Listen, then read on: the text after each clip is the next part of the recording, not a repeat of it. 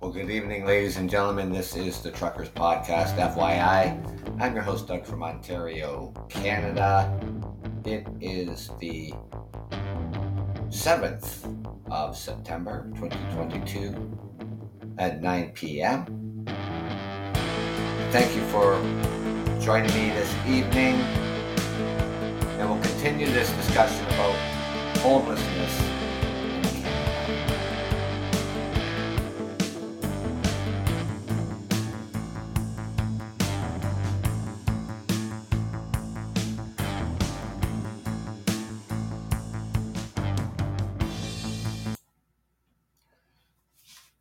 evening, ladies and gentlemen. I hope, uh, you know, here we are, hump day, the middle of the week, Wednesday, in between the both weekends.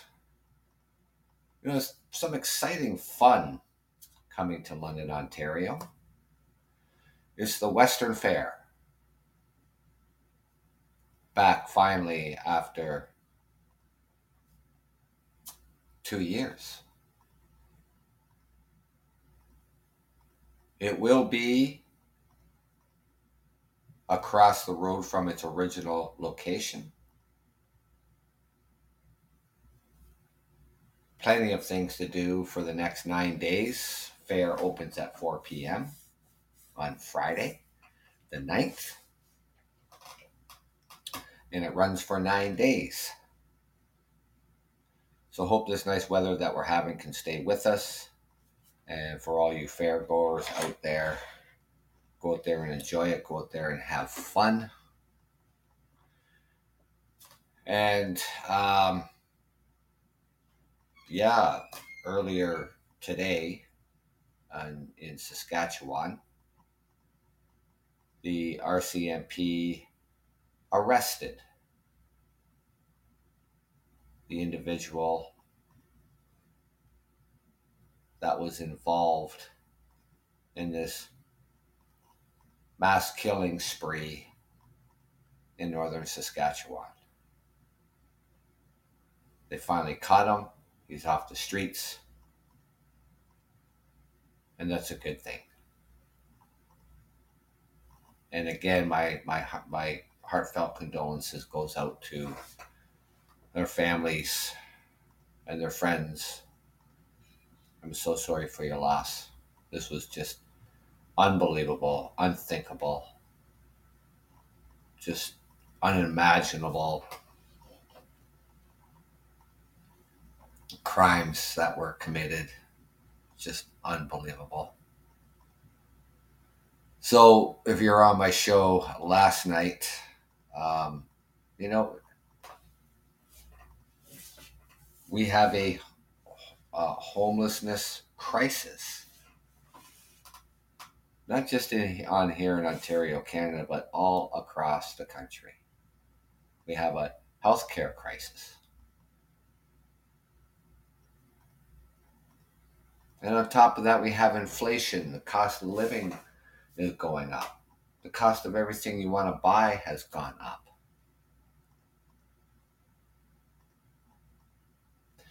Wages have gone up, but we're still lacking better pay for all Canadians. You know, I talked about last night that, you know, the hidden, the hidden homelessness that you don't see. On any given night, right across Canada, 50,000 Canadians are homeless. And these are the hidden homeless. These are the people you don't see.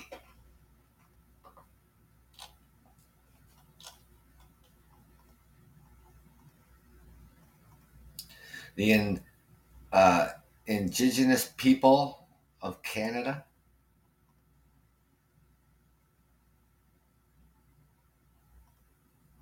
is the diversity of, uh, of cultures within First Nations.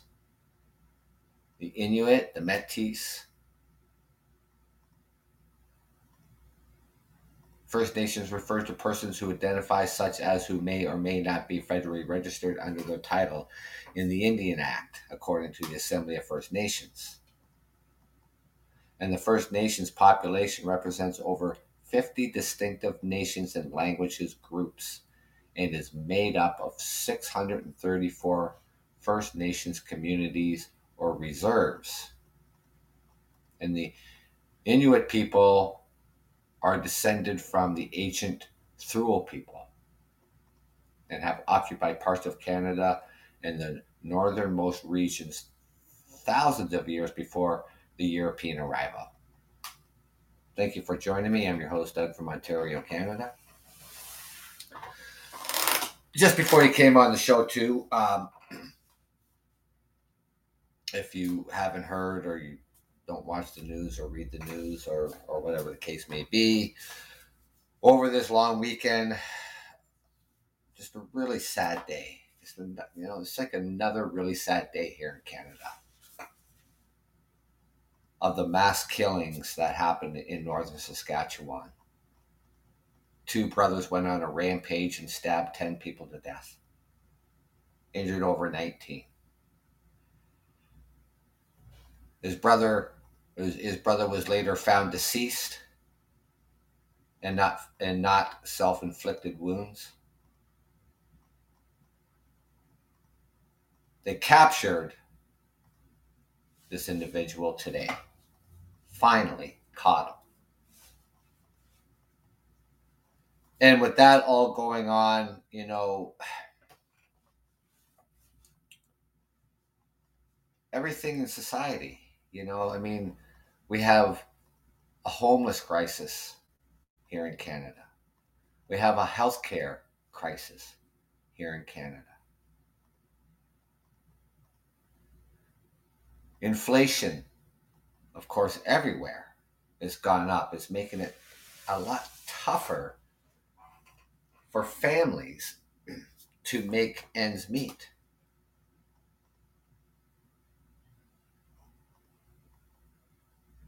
trying to find out you know what are the what are the solutions to homelessness?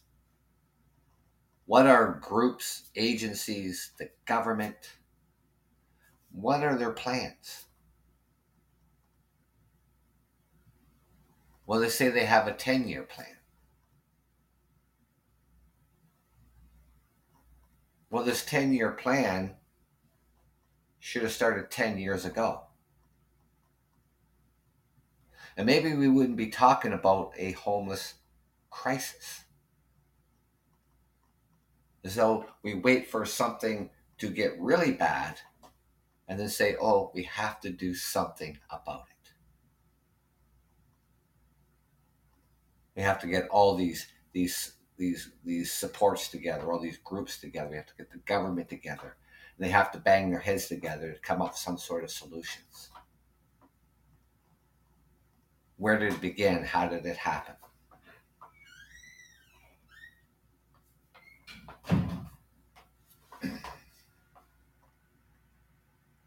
Everyday folks, ladies and gentlemen, doesn't matter where you come from in life, your walk of life, it doesn't matter.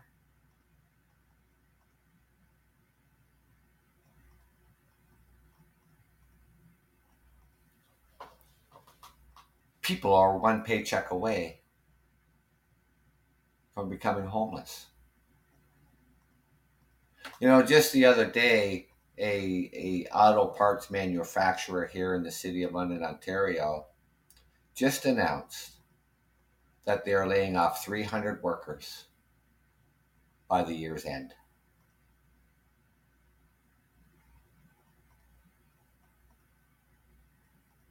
These are single people that work there. These are families. People who work there have families. They have to pay rent or they have to pay mortgage. They have car payments. They have bill payments. 300. And a week prior to that, two gyms in the city of London, Ontario, two same gym, but two different locations, 100 people. out of a job.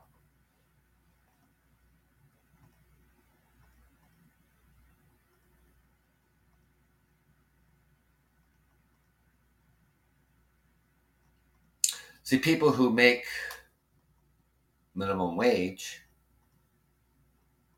generally are living paycheck to paycheck. People are spending at least 50% of their wages to keep a roof over their head.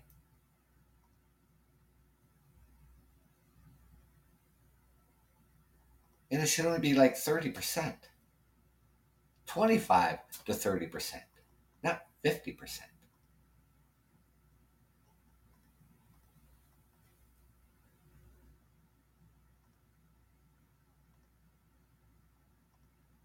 And you see more people become, you know, more at risk uh, of, of, of homelessness and, and who are homelessness is homeless. The indigenous people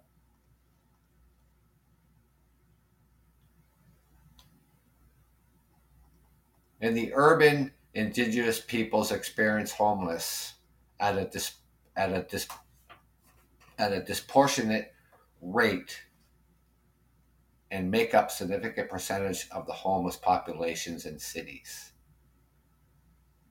Some sources have suggested that the indigenous homelessness in major urban areas range from 20 to 50 percent.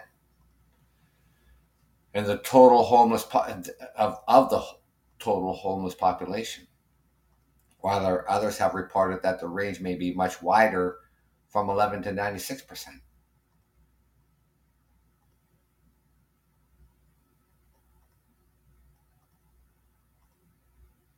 And this research that they did found that one in 15 in indigenous people in urban centers are homeless compared to one in 128 for the general population. This means that the urban indigenous peoples are eight times more likely to experience homelessness. Housing conditions on reserves. And then the Metis in the Inuit communities are often substandard. Some reachers and indigenous activists um, to state that on reserve housing should should be considered part of homelessness.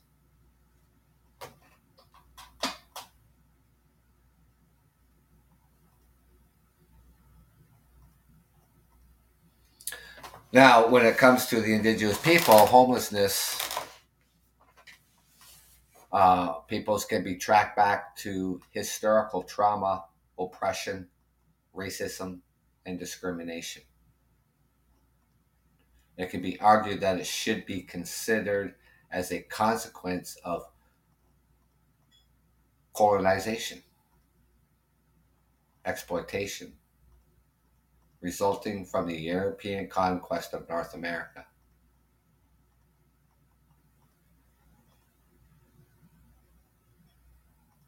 I'm talking about residential schools. If you don't know what residential schools are, you have the internet, look up residential schools, Canada. The abuse, physical, mental, sexual. And the culture of trauma occurred through, as said, the residential schools. This from the mid 1800s.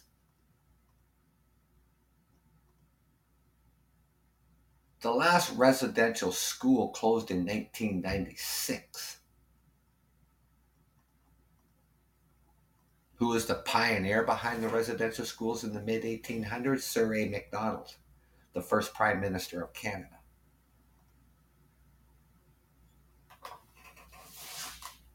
These children were taken.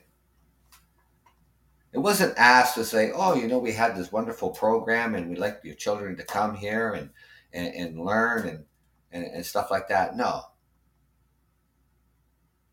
Sir A. Macdonald referred to the indigenous people back then as savages.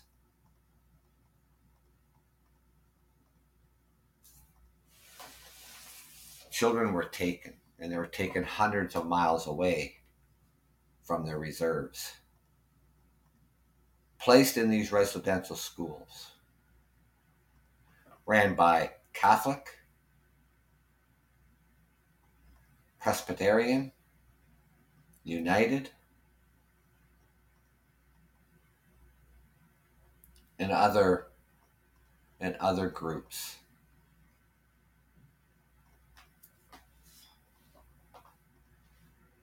The use of the residential schools to house and educate Indigenous children, furthermore, the 60s scoop, which took Indigenous children and placed them in white foster homes within the child welfare system.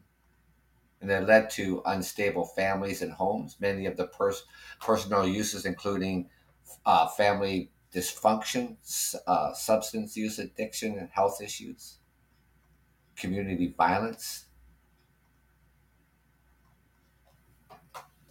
faced by indigenous peoples, and the act as contributors to homelessness can be directly linked to various types of, of historical trauma. Structural issues can include transitions from reserves to urban living, racism, landlord discrimination, and low levels of education and unemployment.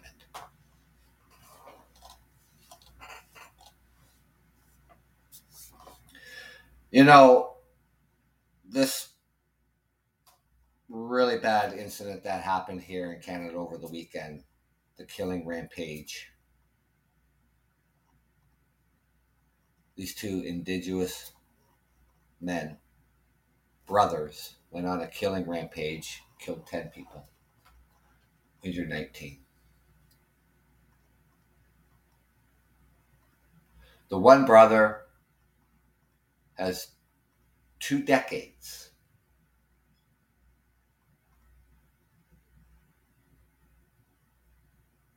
of criminal charges. And I was reading a little bit about him. From the age of 12, he was already drinking. By 14, he was doing cocaine. He was in and out of the system, did jail time, and this went on for most of his life. I'm not condoning what he did, but where were the supports? Where were all the support? Where was all the help? Hmm. If you break the law, yes, you get incarcerated. It's supposed to be a deterrent.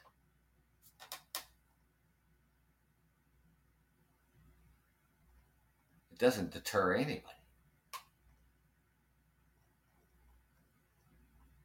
They, the government, agencies, and all the services that are out there were unable to save them.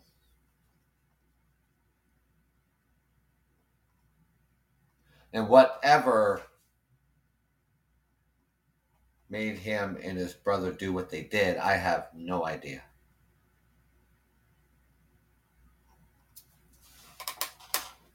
He came from an abusive home growing up as a child. Parents both alcoholics, abusive relationship.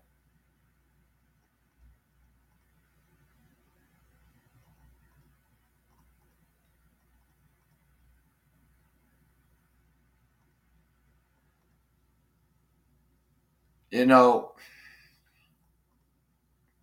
from drugs, alcohol, mental illness,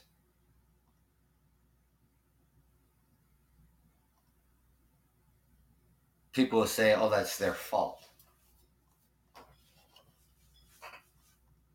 We don't know these people's history. We don't know where they came from what kind of upbringing they, they had. People have an addictive personality. people get hooked on drugs and alcohol.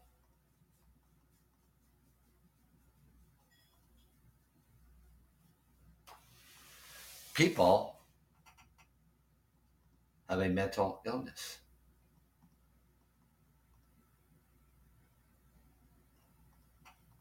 It's not just those people who are homeless, ladies and gentlemen, and the indigenous people. They're not the ones. They're not just the ones. It could be somebody who you know. Maybe you know somebody who is. Maybe it is that person that just, you know, is, is couch surfing. Before you came on the show, the hidden homelessness here in Canada, the hidden, the ones that you don't even see.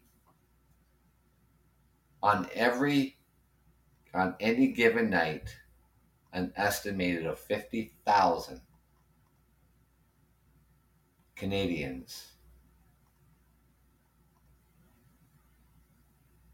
the hidden population are homeless. Living with friends, living with relatives, sleeping in their cars.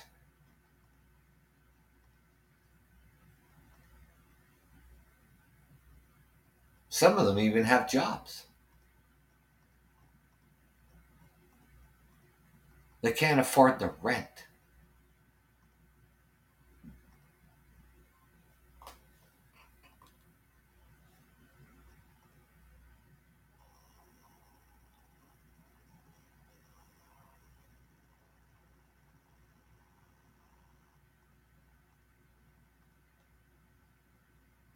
You know, and as a result, is showing, and it's not just you know, you know, with the with the indigenous people, you know, experiencing low levels, lower levels of education, poorer health, higher rates of unemployment, and lower income levels compared to non-indigenous people. There are also serious social issues stemming from the historical trauma, including high incarceration rates and high suicide rates amongst the youth.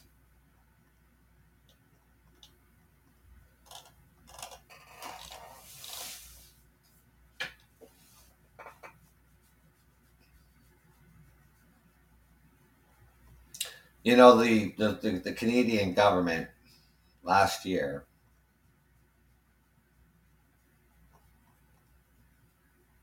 you know they they I think it's um, September the 30th is Reconciliation Day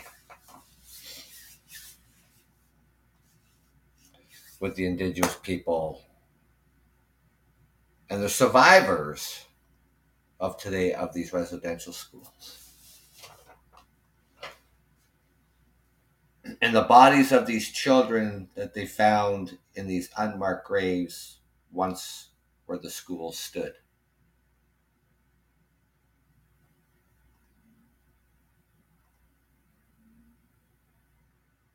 From back in the mid 1800s, early 1900s. You know, the Pope came to Canada in July.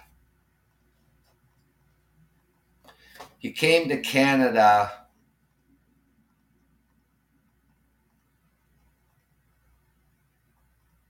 to apologize to the Indigenous people of Canada and they, the way they were treated in this residential school system.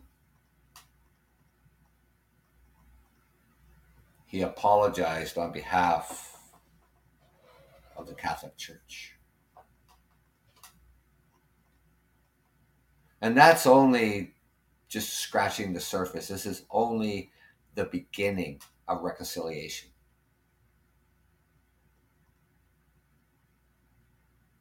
We can say sorry a thousand times. You only have to say it once and mean it.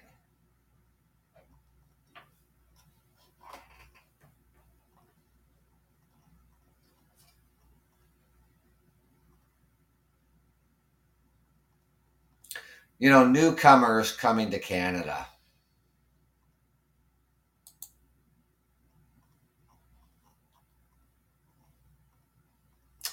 Including immigrants and refugees, are at risk of homelessness due to various factors.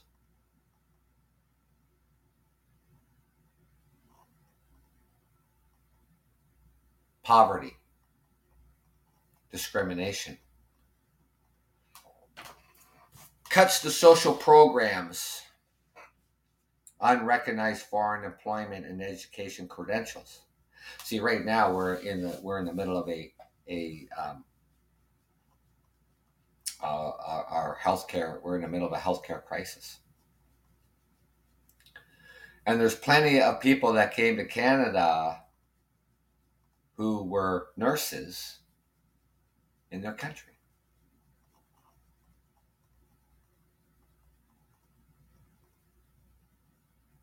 But here, when they come here, we do not recognize their foreign employment and educational uh, credentials.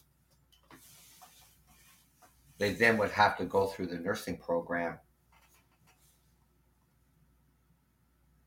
here in Canada, whatever province they they end up living in.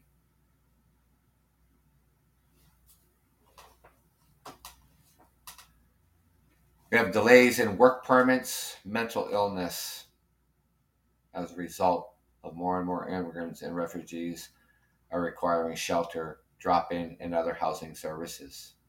And it's funny how mental, mental, mental illness keeps coming back into the factors.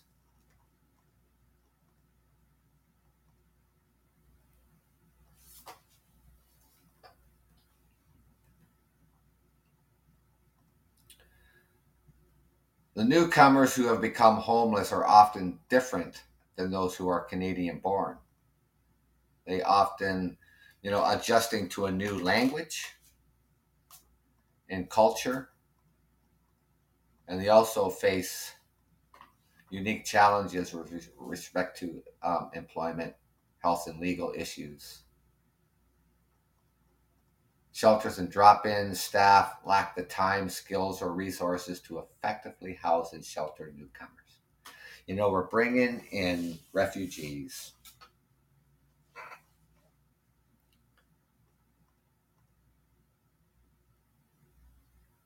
From Ukraine.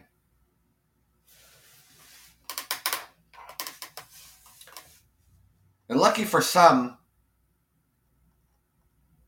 they, they, they get to when they when they get here, there there's people who are Ukraine and they have their their community and, and they help them. They bring them in and they help them. Not so lucky for many for so more so for so many that don't have that.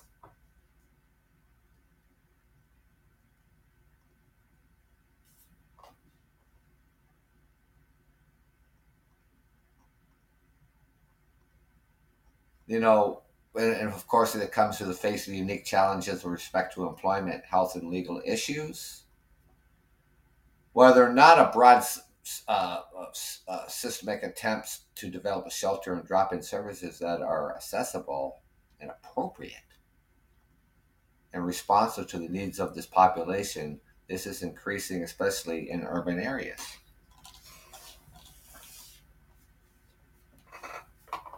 It's a culture shock. It's a language barrier.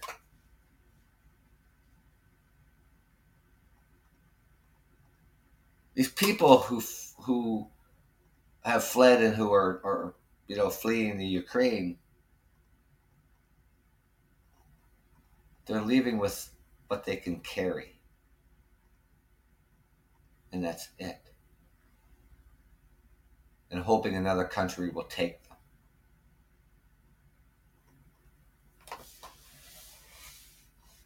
we're having a problem housing our own.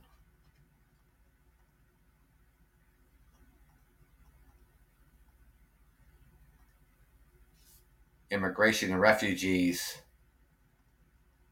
just keeps adding to the problems because we don't have the affordable housing.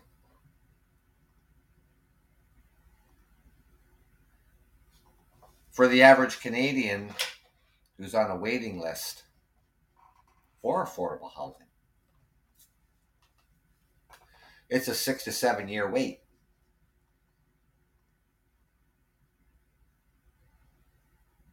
A six to seven year wait.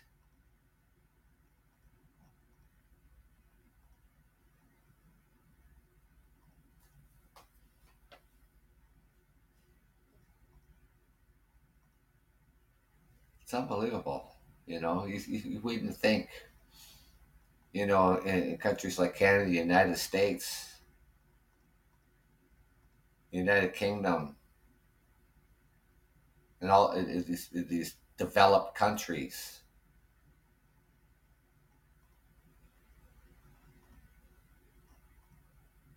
People face homeless all over the world.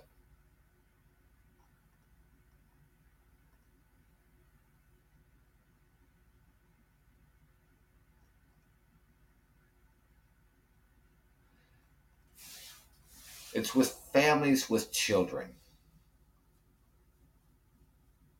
The LGBTQ2. People with disabilities.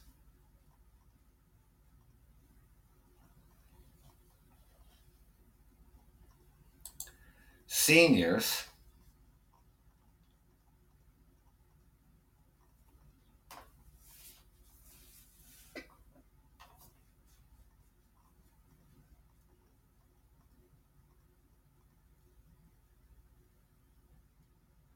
Now, the National Shelter Study showed that 8.3% of residents of shelters are 55 and older and over. 6.6 of users are age 54 to 64. 1.3% of users are over the age of 65.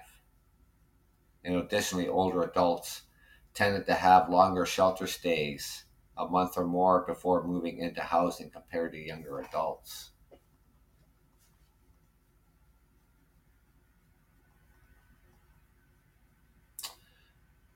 The research that they did on homeless seniors has shown that the main causes tend to be varied, including financial and health related. This includes lack of finances to pay for housing, low government assistance, insufficient pensions, etc. Lack of affordable and secure housing, including conversions of apartments into affordable condominiums, declining physical health, mental health issues. Again, mental health issues, relationship breakdown, violence, and abuse and also the risk of homelessness can also be compounded by the death of a spouse. Social isolation, discrimination, a lack of knowledge of benefits and services.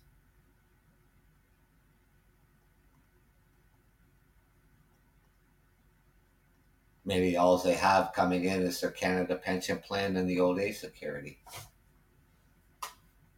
Doesn't give you much.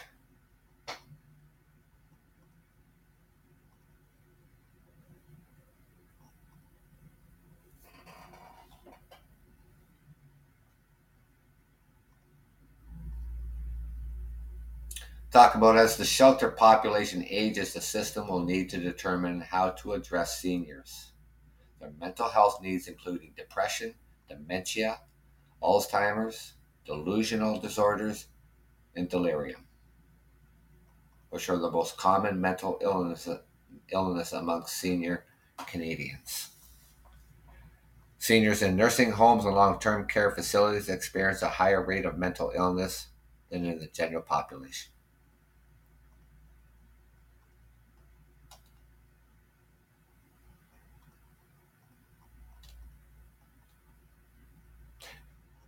That's just unbelievable.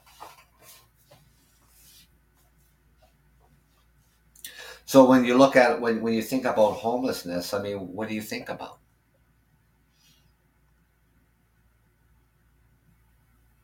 People will think about well,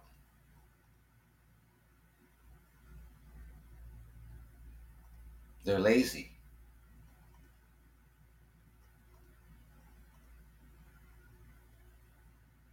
They chose to be homeless.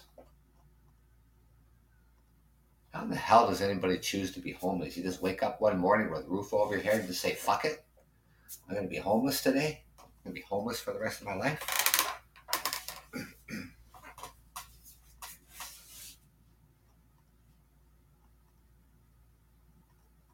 to the homeless people that you see are the ones on the streets, the ones on the corner asking for money.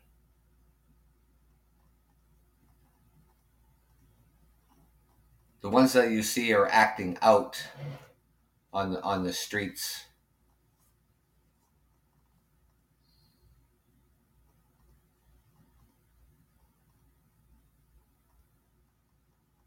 Ones you see coming in and out of the homeless shelters. Those are the ones that you see.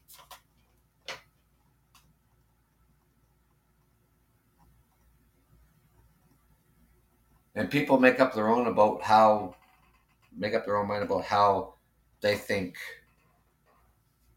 that it's their fault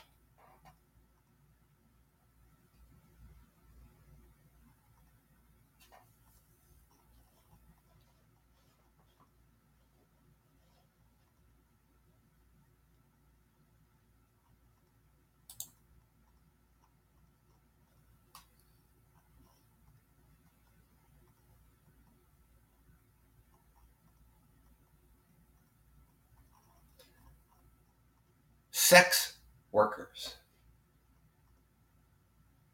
The sex trade industry is broad and encompasses a variety of activities, including escort services, street level sex workers, pornography, exotic dancing, massage parlors, internet work, phone sex operators, and third party support, drivers, managers, bartenders, etc.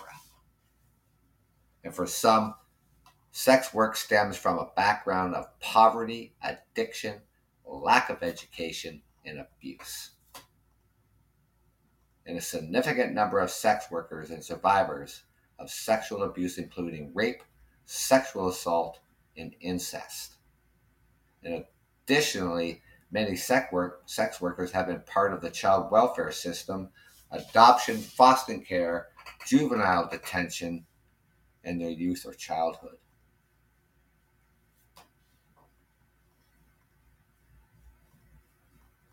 And for some people, becoming a sex worker is a, is a conscious and informed act of or choice. This is particularly true for people engaged in the higher end work, including exotic dancing, pornography, and private escort services. And then you have the sex work, and therefore, sex workers are often victimized, marginalized. Violence against sex workers is continual for women working on the street, especially the fear of kidnapping, rape, physical assault, theft, and harassment is constant. Despite sex work being mostly legal in Canada, moralization of sex, especially as, as pertains to women, often causes problem and leads to arrest, harassment. Business and neighborhoods may uh, protest visibly of, of street level sex works in the area leading to police to conduct sweeps. Some of the people experience homeless homelessness turned to sex work as a means of staying alive or obtaining the necessity of the life, known as survival sex.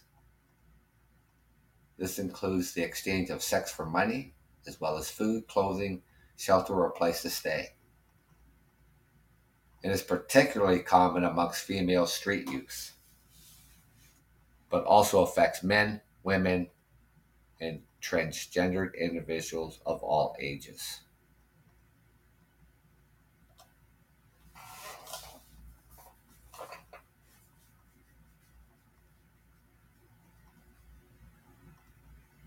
single men, single women,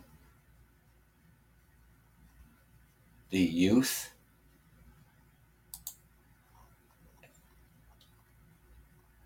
Well, how does that happen? Teenagers, even younger.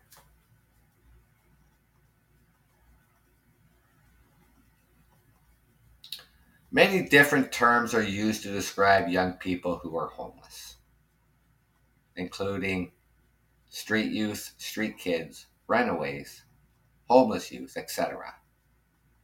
And youth homelessness refers to young people between the ages of 13 to 24 who are living independently of parents and or caregivers and importantly lack many of the social supports deemed necessary for the transition from childhood to adulthood. In these circumstances, they do not have a stable or consistent residence or a source of income, nor do they nor do they necessarily have adequate access to the support networks necessary to foster a safe and nurturing transition in the responsibility of adulthood.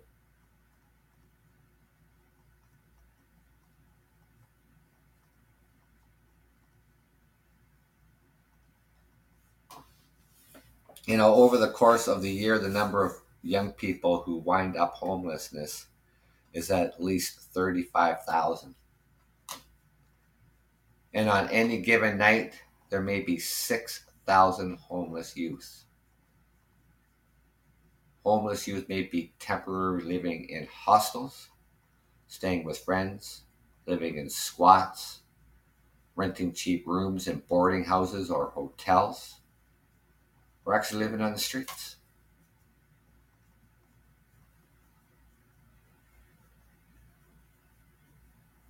These youths, some of these youths may be living with other other parents or, or relatives. Other people's parents or relatives.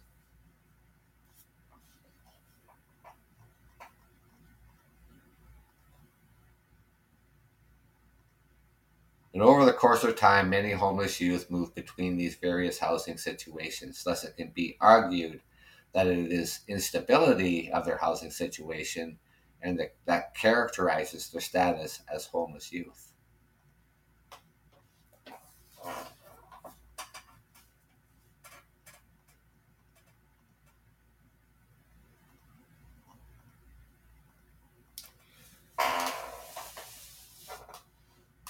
that is just that's you know that is you know really concerning you know uh, just you know imagine you know you you you had to run away. You had to get out. You you know from an abusive home life mentally physically sexually.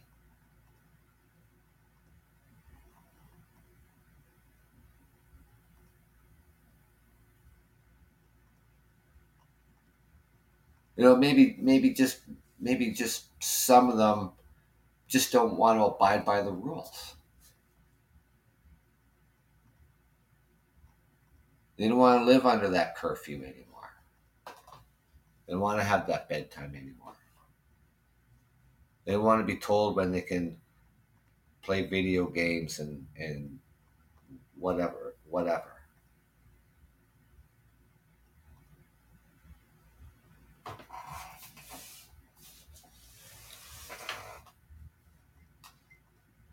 it's crazy. I mean, growing up, I mean, we always thought that our parents didn't know anything. Our parents know nothing.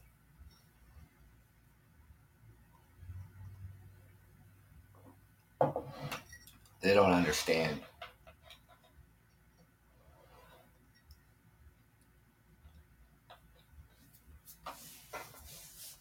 We probably all thought that at times, right?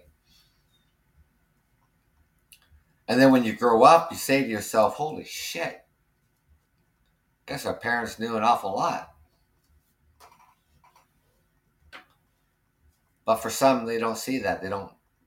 They don't want the rules.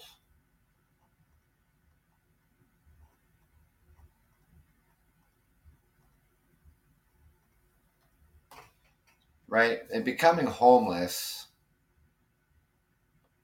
becoming homeless then does not just mean a loss of stable housing, but rather leaving a home in which they are embedded in relations of dependence, thus experience experience an interruption and potential rupture in social relations with parents and caregivers, family members, friends, neighbors, and the community.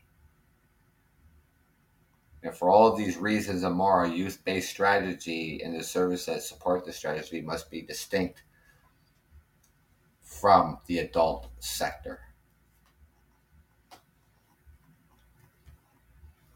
And it is also diverse.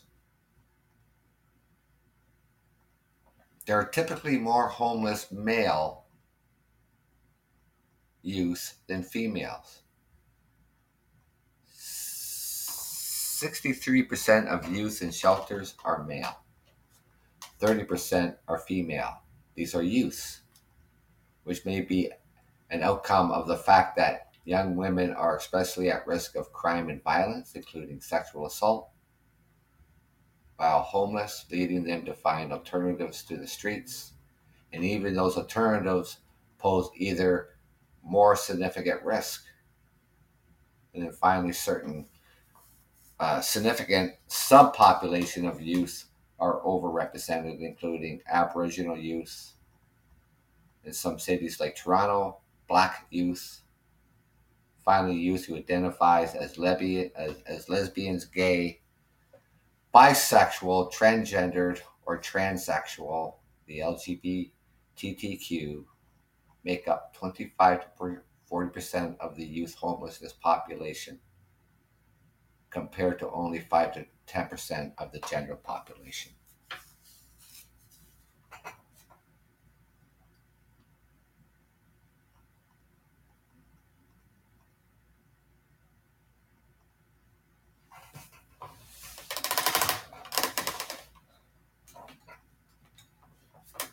You know, and now, you know, the the uh, municipal government meeting the cities, the provincial, meaning the province, and the federal as the country as a whole. Are now calling this a crisis.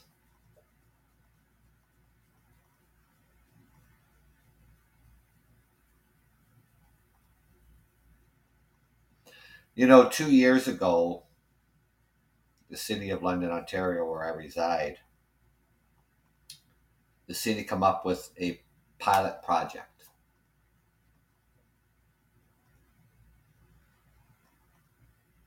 They got these office trailers. They had them all refitted, all redone, brand new wiring, put uh, floorboard heaters in. And the pro the pilot project was to um, get a group of people, a group of people homeless, and it was like a group of people that they, you know, so these from from the shelters and other services that they know that these individuals chosen that they would meet the criteria of being able to be housed and stay with the supports and stay housed so over the winter months, they had these trailers set up. They had a, a one where you could dine in. They had one you could they could get showered.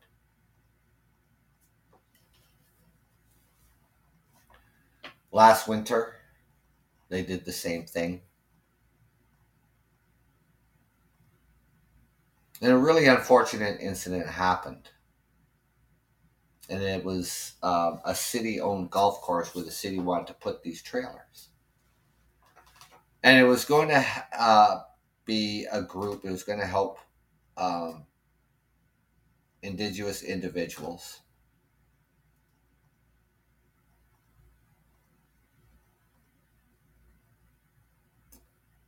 Now,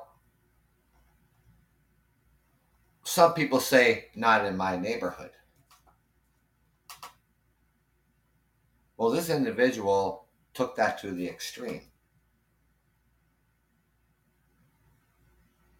See, the city owned golf course where these trailers were going to go, the city, we haven't used that golf course in years. Had a club, a clubhouse, a clubhouse on there, where you know they uh, were going to uh, do the inside and have a dining area, a place where they could shower, um, could uh, get the services available to them right there. And this one individual takes it upon himself that I'm not going to have any of this, not in my neighborhood. And he set fire to the clubhouse.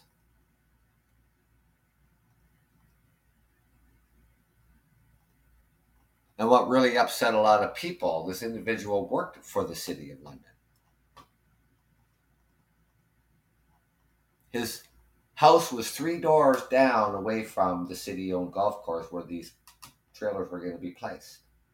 His house was up for sale.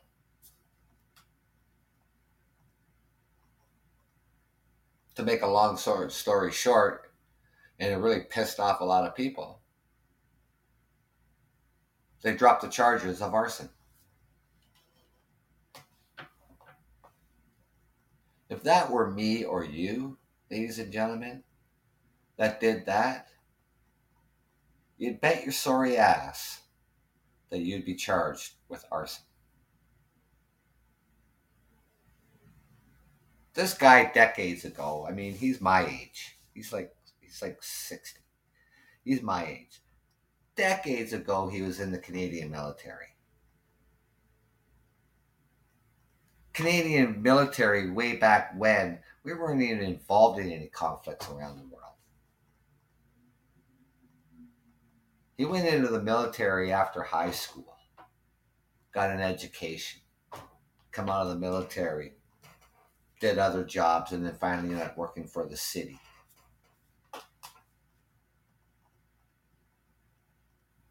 Oh, somehow that exonerates him from committing a crime?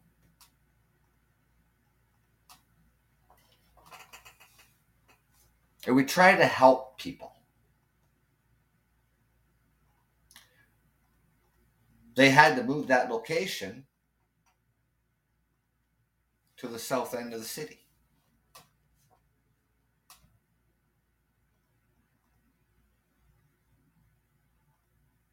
Because there's one asshole, and like so many people out there, not in my neighborhood.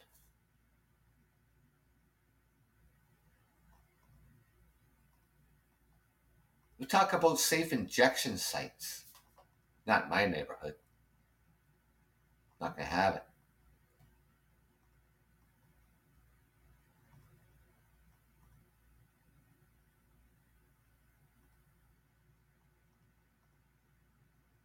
Like I said, people don't ask to be homeless. They don't just wake up one day and decide, huh, had enough of having a shelter over my a roof over my head. You know, I had enough paying bills. Hell with it. I'm homeless. It's not how it works.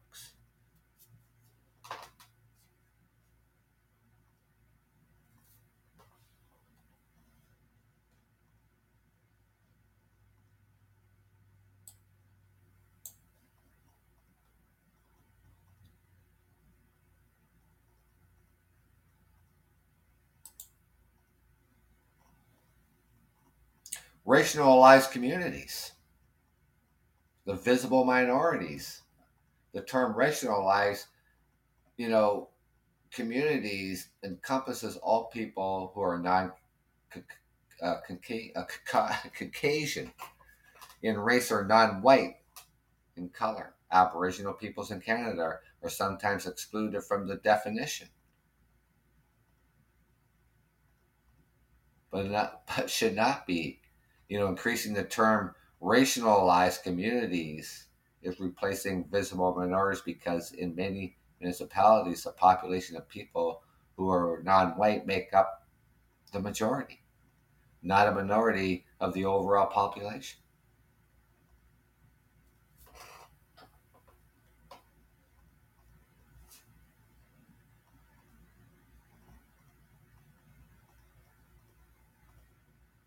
You know the the um, the systemic and the institutionalized racism often contributes to homelessness amongst these communities. Uh, disproportionate rates of in- incarceration, higher dropout rates for education, barriers to unemployment, discri- discrimination in seeking government assistance all lead to people becoming homeless racialized communities.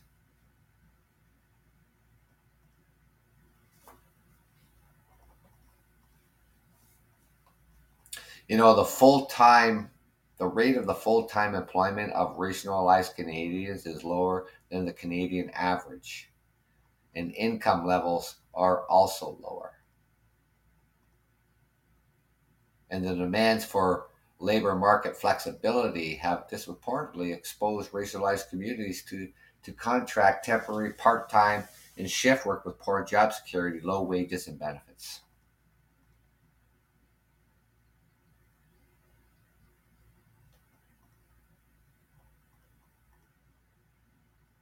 Why? Well, maybe it come from from Iran, Iraq, maybe it come from Pakistan. They're black, they're Chinese.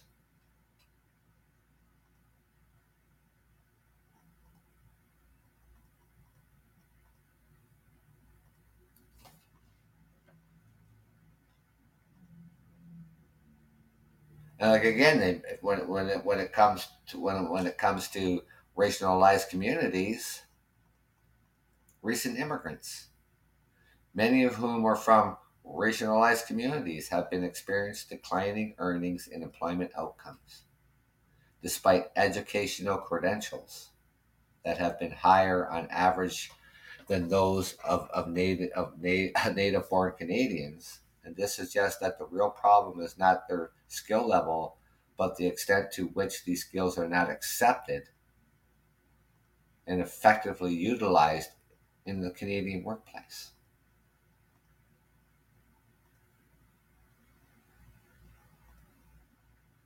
It is important that shelters are prepared to adapt to the diversity of needs of, of racialized communities, including food, nutrition, varied diet,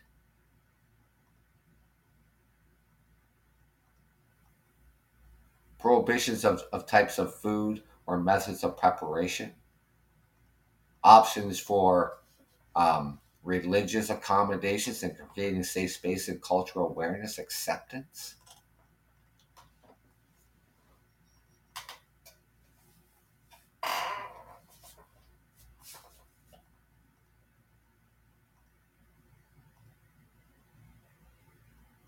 We all don't eat the same thing.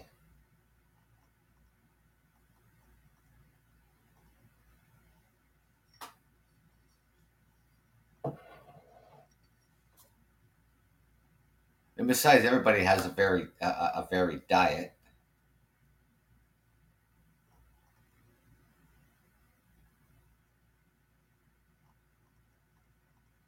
Vegans come to mind.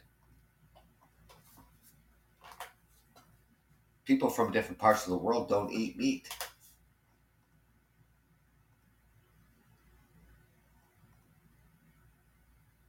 Shelters get what they get. These are donations.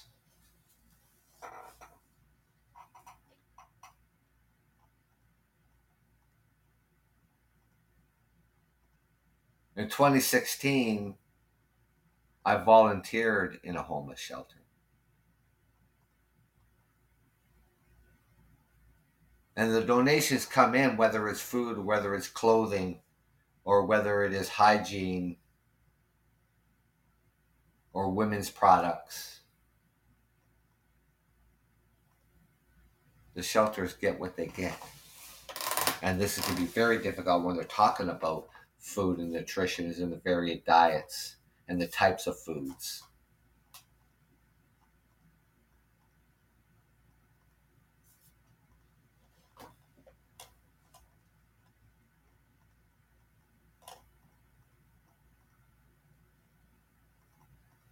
the government at all levels, the federal, provincial, and the municipality government, social services, and all the services out there.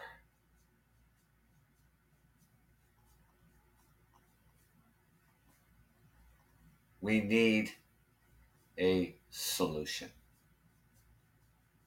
And we need it now. We needed it yesterday.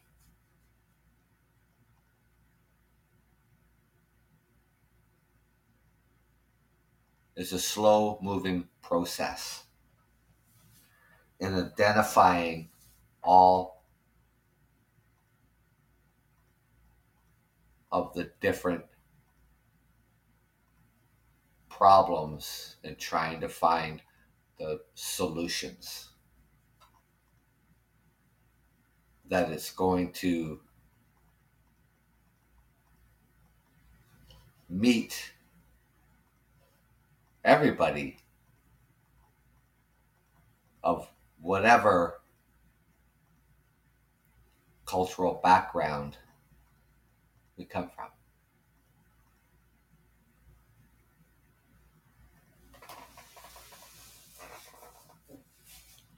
A 10 year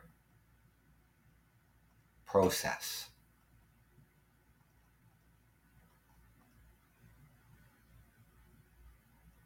The pandemic is not over. I read articles and, and people are talking about, oh, the post pandemic.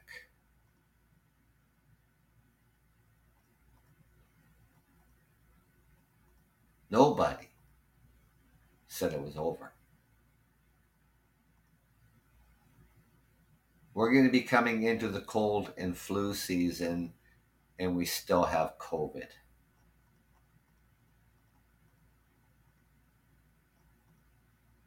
And we're hoping that we do not have to resort and go backwards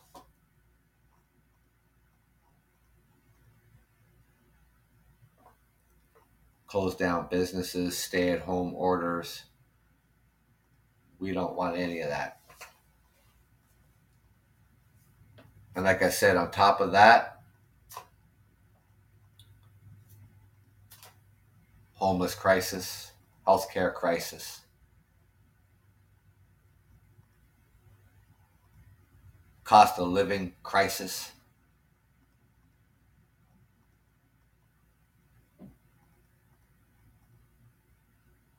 And we need to find real solutions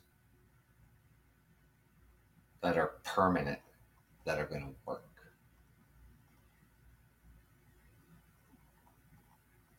But I want to thank you for taking the time to come out this evening here on the Truckers Podcast. FYI, it is Wednesday. It is 10:05 p.m. here in Southern Ontario. Enjoy the rest of your week. And like I said, here in London, Ontario, for the first time in a little over two years, the Western Fair returns starting this Friday, the 9th. It runs till the 18th. So if that's something that you like to, you like going to the fairs, you like the rides, you like the food. Go and have fun. School is back. College, universities, public schools, everybody is back in class. Let's hope it can stay that way.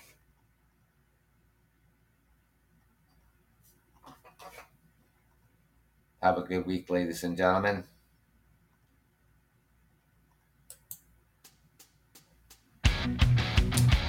I'm your host, Doug from Ontario, Canada.